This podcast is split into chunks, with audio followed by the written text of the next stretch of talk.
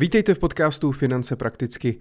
Moje jméno je Michal Doubek, jsem finanční poradce a lektor finanční gramotnosti. Již přes 10 let pomáhám ostatním pracovat s jejich penězi, učím je finančně plánovat a efektivně dosahovat finančních cílů. Dnes bych se chtěl podívat na, opět na téma pojištění, protože mm, nedávno, nedávno jsem poslouchal jeden podcast e, s člověkem z branže a, a Mluvil tam o tom, jak eh, dělá pojištění za eh, pět, deset tisíc měsíčně a je to proto, že jsou to podnikatelé nebo jsou to lidi, kteří mají vysoké závazky nebo vysoké příjmy a podobně. A musím říct, že i pro mě jsem se trošku zasekl protože pojištění za 10 tisíc měsíčně jsem pravděpodobně nikdy neudělal, ani mi to nikdy nevyšlo v pojistném plánu. Eh, kolem 4-5 tisíc um, už by to mohlo být eh, pro lidi, kteří mají třeba právě vysoké závazky, ale nízký majetek.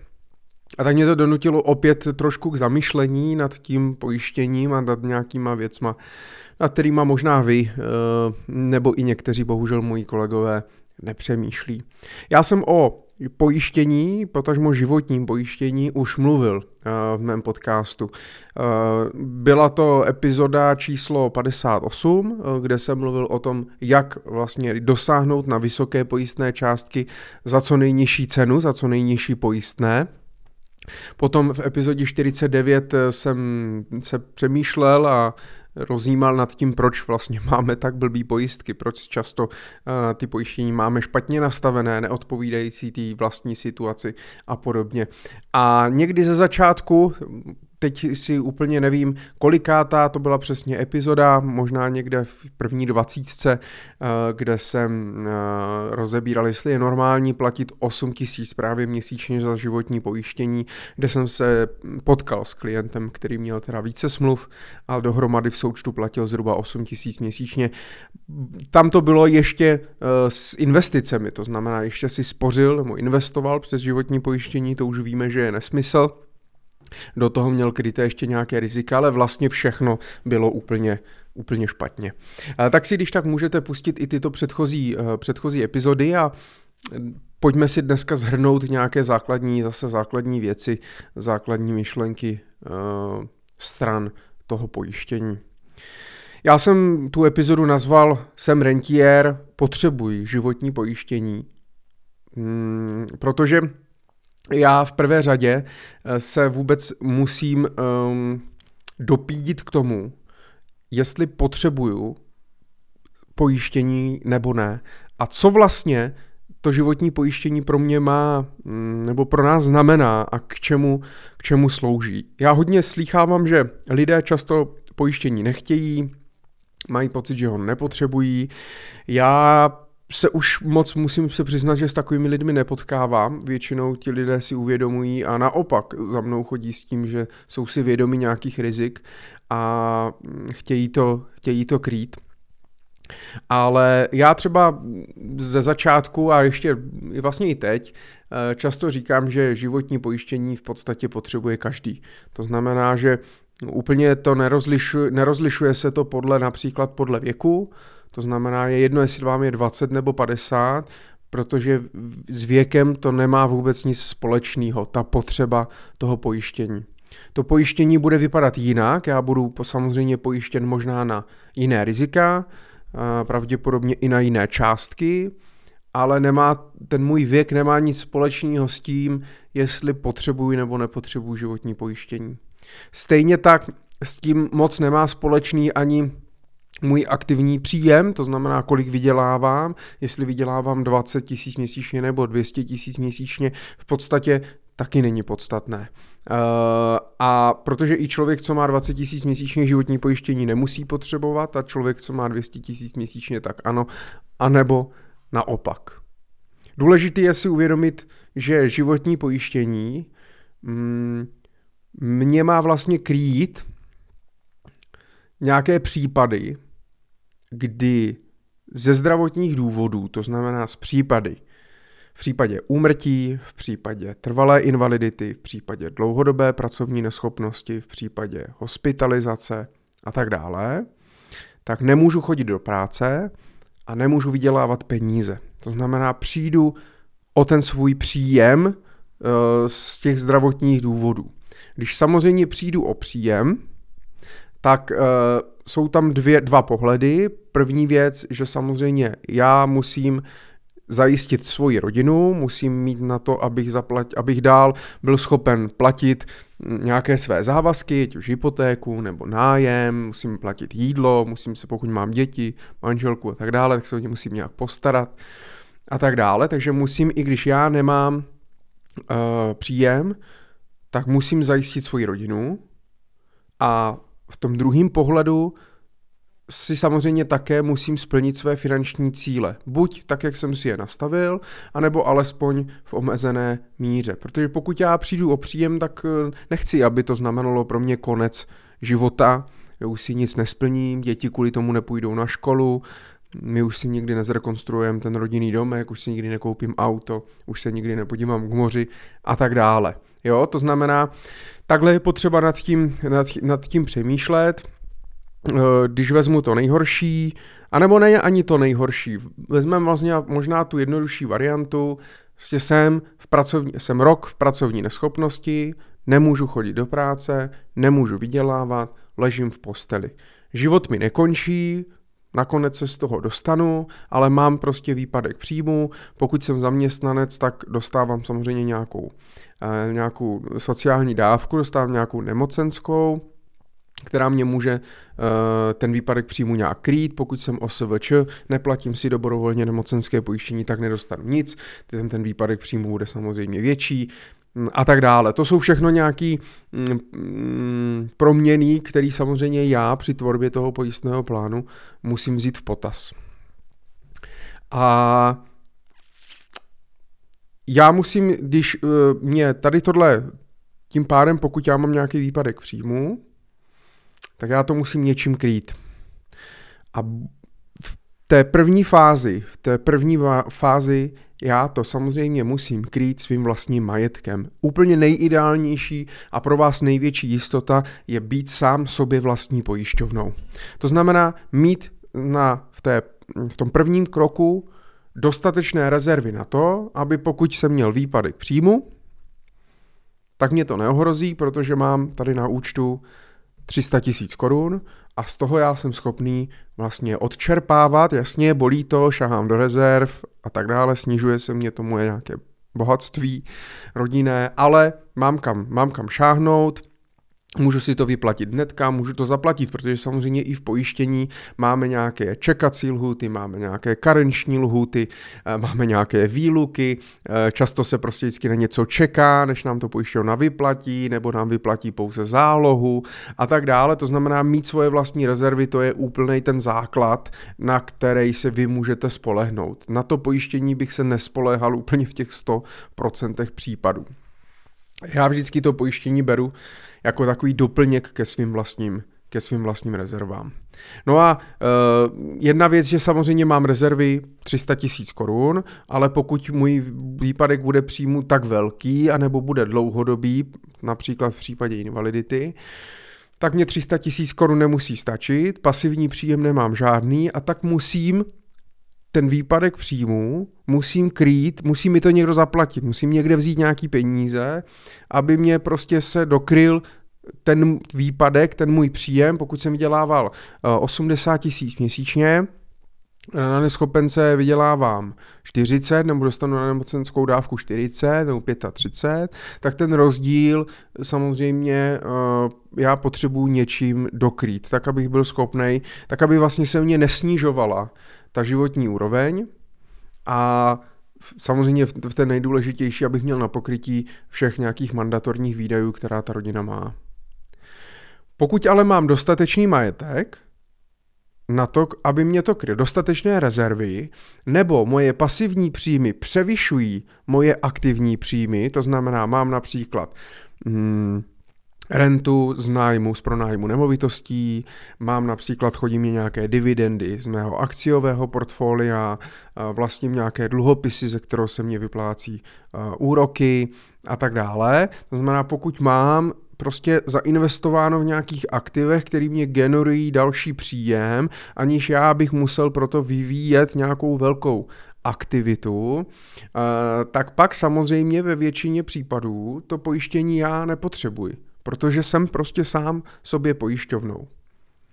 Tím vaším cílem by mělo být vlastně dojít do té fáze, kdy pasivní příjmy převýšují ve větší míře ty vaše aktivní příjmy, nebo třeba už vůbec nemusíte chodit do práce a právě jste rentier, protože uh, máte, vydělali jste už nebo ušetřili jste, vytvořili jste prostě takový bohatství, takový majetek, který vám generuje příjem, který vám stačí, aniž byste chodili do práce. Eh, samozřejmě zase se to nedá paušalizovat, protože mm, je důležité právě eh, si jakoby identifikovat, eh, jaké rizika mě vlastně jakoby ohrožují. Jo, to by měl být i ten vlastně váš první jakoby krok, který děláte, když přemýšlíte nad tím, jestli životní pojištění potřebujete, tak potřebujete přemýšlet nad tím, OK, jsou tady nějaká rizika, které ohrozují, ohrožují mě, moji rodinu, moje finanční cíle.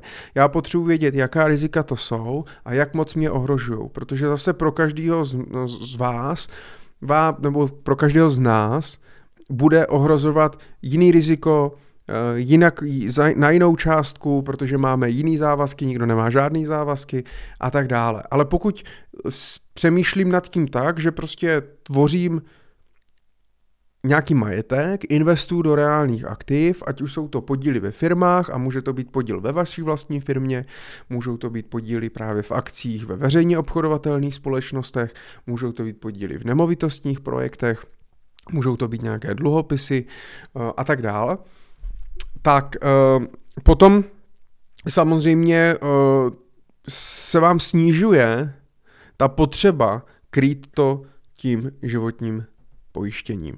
A to by měl být váš, to by měl být váš cíl. To znamená dostat se do fáze, kdy se v uvozovkách toho životního pojištění vlastně zbavíte a budete sami sobě vlastní pojišťovnou, což je vlastně pro vás největší, uh, největší, největší jistota.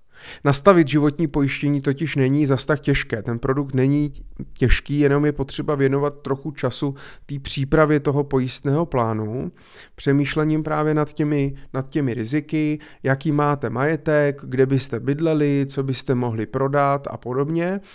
Protože, a teď si vemte, že třeba u, ještě u úmrtí, tak pozůstalí mají nárok na nějaké vdovské důchody, sirotčí důchody, pokud by to znamenalo, že třeba že máte nějakou chalupu, eh, tu vy ale prodáte, protože žena s malýma dětma tam jezdit nebude, když zůstane sama, takže ona prodá chalupu, nemáte třeba žádnou hypotéku, nic, k tomu má siročí a vdovský důchod, protože vy jste měl vysoký příjem jako zaměstnanec, eh, tak má poměrně vysoký siročí a vdovský důchod, který bude dostávat vlastně do dospělosti dětí.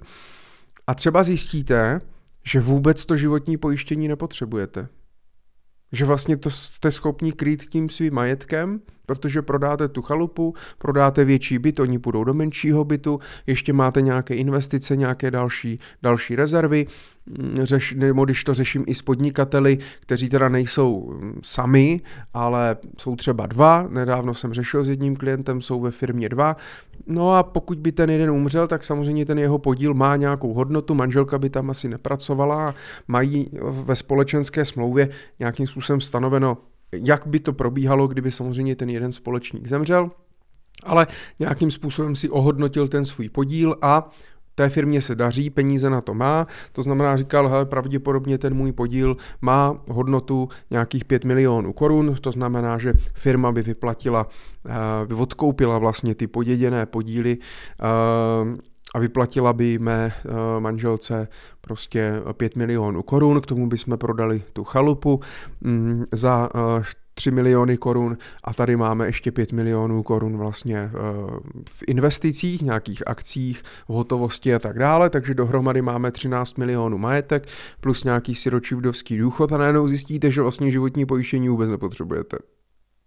A doteď jste si platili, protože jste podnikatel a máte vysoký příjmy a někdo vám to řekl, že a máte malé děti a tak dále, takže potřebujete pojištění za 5 tisíc měsíčně, místo toho, aniž abyste těch 5 tisíc měsíčně vzali a investovali třeba do akcí nebo do nemovitostí, do něčeho, co vám vlastně může, může vydělávat. Takže Je to hrozně individuální, nedá se to říct. Většinou, když mám prostě dostatečný majetek, když mám ty pasivní příjmy, tak eh, nepotřebuju, tak životní pojištění nepotřebuju. Pokud zatím ten majetek žádný nemám nebo rezervy nejsou dostatečné, tak to životní pojištění uh, potřebuji řekl bych tak jako v 95% případů, bez rozdílu věku. U mladých lidí je to ještě častější. Blbý je, že samozřejmě lidé, kterým je 50, tak chtějí samozřejmě životní pojištění víc než těm, kterým je 20. Na jednu stranu to chápu, ale vlastně nedává to smysl, protože mnohem víc to pojištění eh, je důležitější pro toho dvacátníka, který když skončí na vozíku, tak eh, na něm bude prostě celý život. Taky nemusí mít odpracováno, nemusí mít splněnou minimální nějakou dobu pro přiznání invalidního důchodu, takže může být odkázán vlastně pouze na to komerční pojištění, by nedostal od státu důchod. Člověk v 50 už často má dospělé děti, splacený závazky a tak dále, takže se jenom bojí jako toho, když se mi něco stane, co budu dělat, budu ležet v nemocnici a tak dále. Ale zase, já OK, mám z něčeho strach, mám nějaký riziko, který si myslím, že mě ohrožuje, ale pak se musím podívat, jaký to riziko má finanční dopad na mou rodinu, na můj rozpočet, na moje finanční cíle. To je to stěžejní. Já doufám, že uh, je to srozumitelný, tak jak o tom, tak jak o tom mluvím a že vám to aspoň trošku pomohlo si třeba některé věci ujasnit nebo vás, eh, na, vás to namotivovat, abyste se podívali, jak životní pojištění máte nastavené. Pokud ho nemáte, tak popřemýšleli, jestli jste v té fázi, kdy ho opravdu nepotřebujete a je to správně, anebo jestli bohužel ještě nějaké pojištění potřebujete. A pak je to vlastně o tom si to samozřejmě nastavit uh, té aktuální situaci a pravidelně to aktualizovat.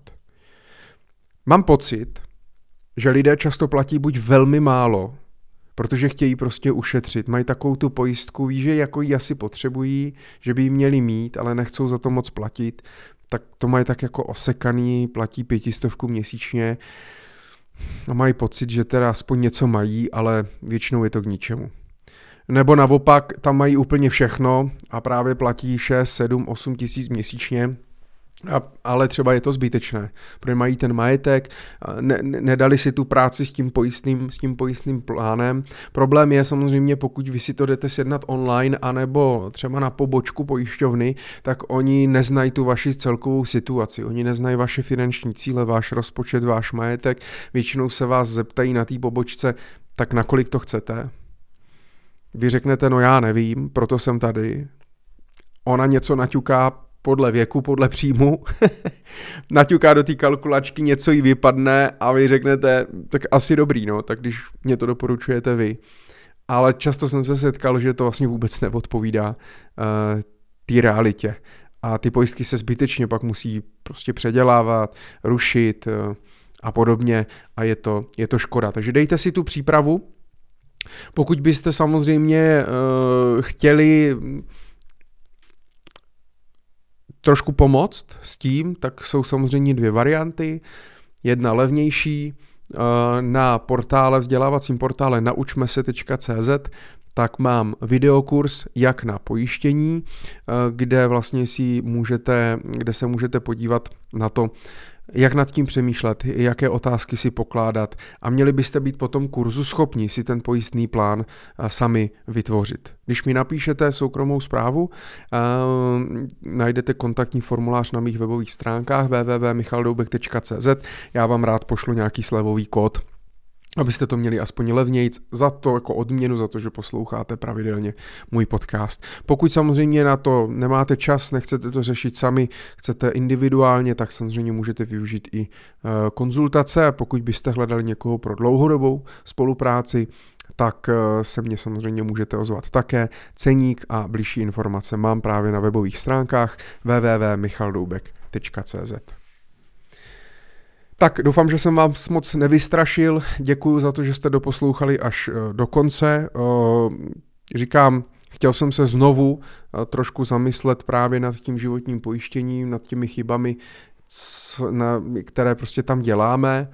a jak se jim vyhnout. Zkuste se mrknout a projít si i ty předchozí, předchozí epizody, které jsem, které, o kterých jsem mluvil, epizoda 58, epizoda 49 a i to si myslím, že vám pomůže a dávám nějaký základ vlastně si potom dobře nastavit ten pojistný plán a následně vybrat i kvalitní životní pojistku.